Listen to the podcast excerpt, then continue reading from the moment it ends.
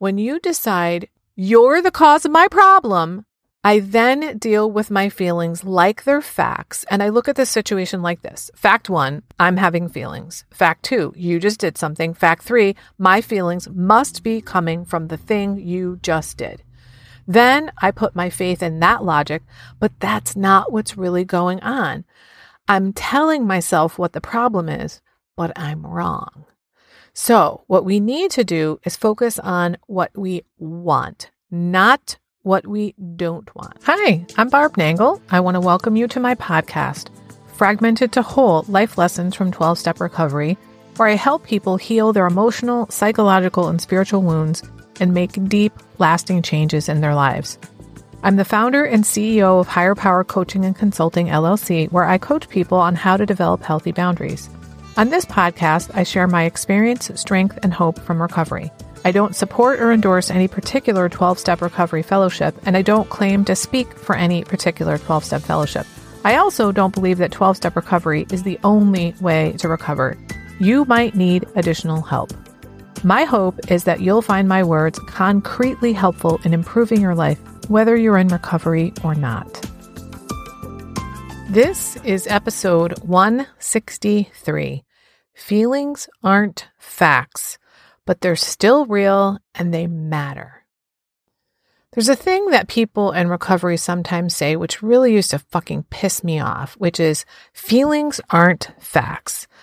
And okay, that may be true on the face of things, but the reason it pissed me off was that I know my feelings are real. I'm having them, they feel real. And I just didn't get it when people said this. Usually, when I heard it said, it was said in a sort of accusatory fashion, like, how dare you have those pesky feelings? They're not facts. As time has gone on and I've gotten a better handle on my feelings, I've come to understand better what is meant by feelings aren't facts.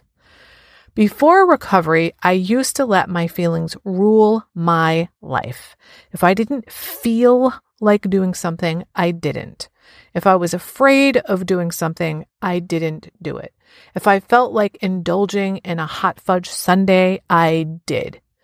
What I've come to understand is that just because you feel something doesn't mean you have to act on it. I think a large part of my problem before recovery was that I'd have a feeling and I'd act on it regardless of the consequences, regardless of the logic. That is, I let my lizard brain be in control rather than my human brain. I was a reactor rather than an actor in my life. I wasn't living on purpose. And in this case, I was reacting to my feelings, not to the situation at hand. You might say I was reacting to feelings, not facts. And what I now know from going through the process of recovery is that many of the feelings that I've had, even though they're real, I experienced them and they matter to me, they were often based in the past rather than what was currently going on in my life. Because I grew up in a dysfunctional family, that resulted in me experiencing trauma. But I didn't even know that until I got into recovery.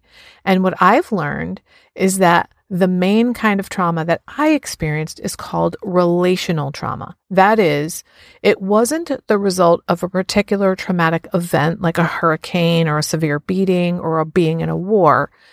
It was the kind of trauma that results from unmet needs or being continually emotionally invalidated and gaslighted by my family. The thing about being a victim of trauma is that you're more easily triggered by things in the present because they're mindful of things in the past. So that means that I'm going to have some big feelings about things that are happening in the present that are often way out of proportion to what's actually happening. And that's because their feelings, they are feelings that are related to the trauma of the past, which is why those feelings are so big. I always knew that I seemed to feel things much more profoundly than others around me, or at least as long as I can remember, I knew that. Now I understand more about trauma. I think of it like this it's almost like the trauma creates a fault line. And when something happens in the present that just sort of nicks the trauma fault line, it causes this reverberation that goes down to the soul level. And the way that that is expressed is through our feelings.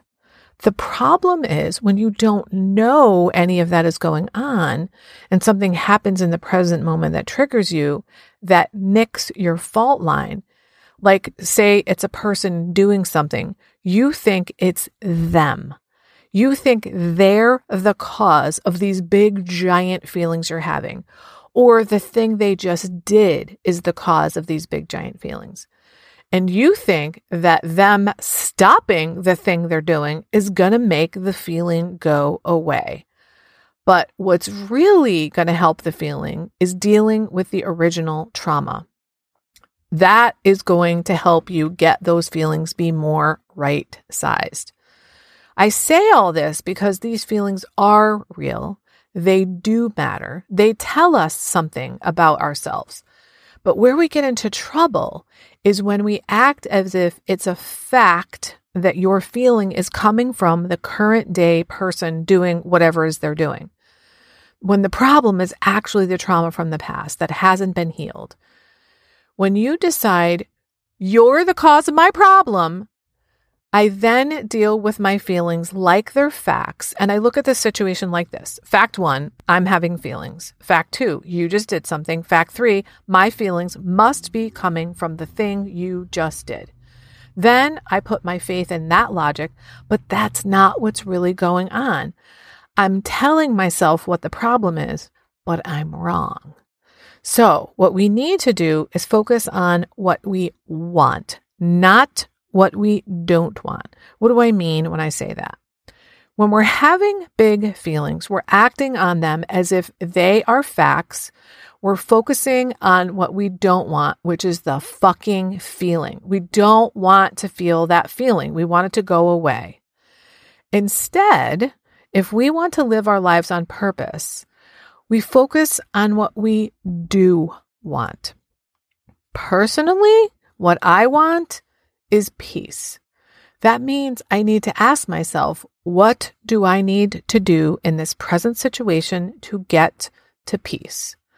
Focusing on other people and what they're doing is not going to get me to peace. It's going to get me focusing on other people. I'm not going to get to peace that way because I can't control other people. What I can control is me.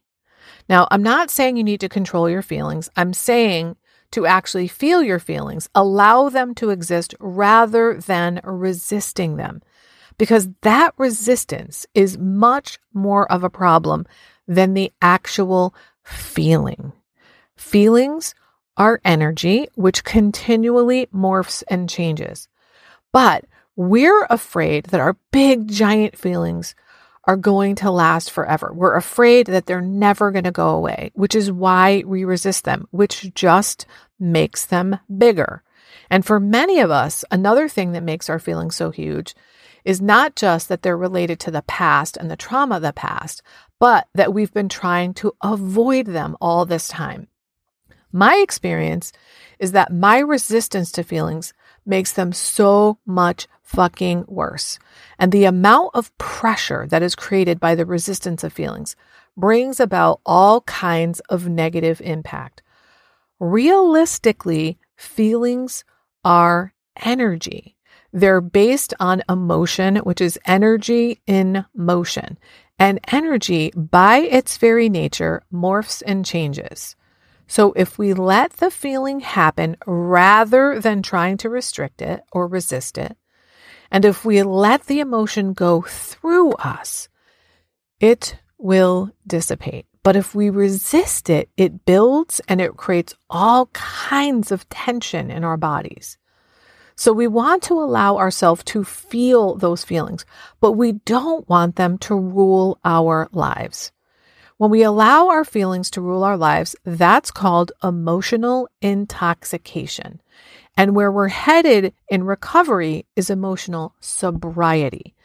So it's true that feelings aren't facts, and we should not allow our feelings to rule our lives. We should allow them to inform us, but not to the exclusion of the thinking part of our brains, especially if those feelings are rooted in the past. One of my friends from recovery says, Feelings aren't evidence of truth. They're evidence of what I put my faith in. That is the lies I tell myself. So here's an example of this whole feelings thing from a sponsee of mine. We've been working together for four years now, and I've seen her fear lessen and lessen and lessen over time. And what I've heard her say a number of times is that she realizes now that every single decision she has made that has anything to do with her livelihood was based on fear. She thought she wanted to follow a certain side hustle for years because she enjoyed it. She now realizes that it was entirely based on fear. She thought that she'd be safe if she pursued that. Some of that safety was about financial stability, but mainly it was about what others thought of her. She thought she needed to prove to others that she could hack it, that if she did that, they'd respect her, they'd think highly of her and want to be like her. And if she pursued that to excellence, of course, but she knows now that all those years, it was really about fear. She was going away from what she didn't want, which was fear. And now she allows herself to feel her fear, honor her fear, but it doesn't rule her life. She's discovered many things about herself that she didn't know before recovery about what she likes, what she doesn't like, what she wants, and what she really needs. That means she started attracting friendships with people who like the authentic woman she is now. She has true connections with others, and she isn't riddled with the fear the way that she was before. And she has a relationship with a higher power now that she didn't have before, which has also taken away a lot of her fear. Now, I'll leave you with this. It's important to honor your feelings. You were given feelings for a reason, but it's also important to make sure you're not treating them as facts. They're not necessarily indicators of what's really going on. You won't know for sure until you've done some investigating. If your feelings are way out of proportion, it's extremely like unlikely that you're going to be able to do any of that kind of investigating. And it's also extremely likely that they're way out of proportion because you're dealing with some kind of trauma. If that's the case, I highly encourage you to seek the help of a therapist. And if you do, please be sure to seek out someone who is well versed in the treatment of trauma because that matters when you're in therapy. If you're ready to finally have an enjoyable, relaxing summer doing things you really want to do instead of always following other people's agendas, I have some openings for private clients right now. If you are really tired of saying yes to things you really don't want to do and being overly accommodating to others, this is for you. It's time to start accommodating yourself. Maybe you're dissatisfied with your relationships and overwhelmed with all kinds of difficult feelings because of your interactions with others. If you'd like to get your life in order before the summer hits, go to barbchat.net and sign up for a free 30 minute call with me about my private coaching so we can get started right away. That way, you'll be done by summer. This is for people who are finally ready to make deep, lasting changes in their relationship patterns, including their relationships with themselves, their partners, family, friends, and colleagues. Go to barbchat.net. If you like this podcast, and I'm guessing you did or you wouldn't still be listening, then you're to love the other things I have to offer. if you'd love pre release podcast scripts and episodes before anyone else gets them, or if you'd love access to content from my private vault that I developed exclusively for my private clients, which is like having a work session with me without me actually being there, go to patreon.com slash higher power coaching. There are three tiers ranging from as low as $4 up to $24 a month. You'll also love my weekly newsletter, Friday Fragments, which has content very similar to the podcast. You can check it out at fridayfragments.news. That's fridayfragments.news. Please like and subscribe to my podcast on your favorite podcast outlet. I'd also love it if you'd leave a review, which you can do either in the show notes or on Apple Podcasts. It really helps other people find my podcast so they can get the benefits you've gotten from listening.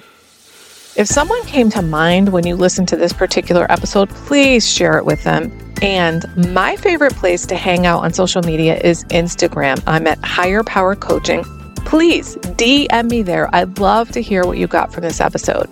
I run group and private coaching programs on building healthy boundaries. Whether you need help with boundaries in your personal, professional, or romantic life, I can help. Head on over to barbchat.net where you can hop onto my calendar for a free 30 minute Better Boundaries consultation. My ideal client is someone who is ripe for change. If that's you, I would love to work with you. My goal with all my work is to help you make lasting changes in your life, like I've made deep, lasting changes in my life. Remember, it's never too late to recover. No one is beyond hope, and healing is possible. Thanks for listening.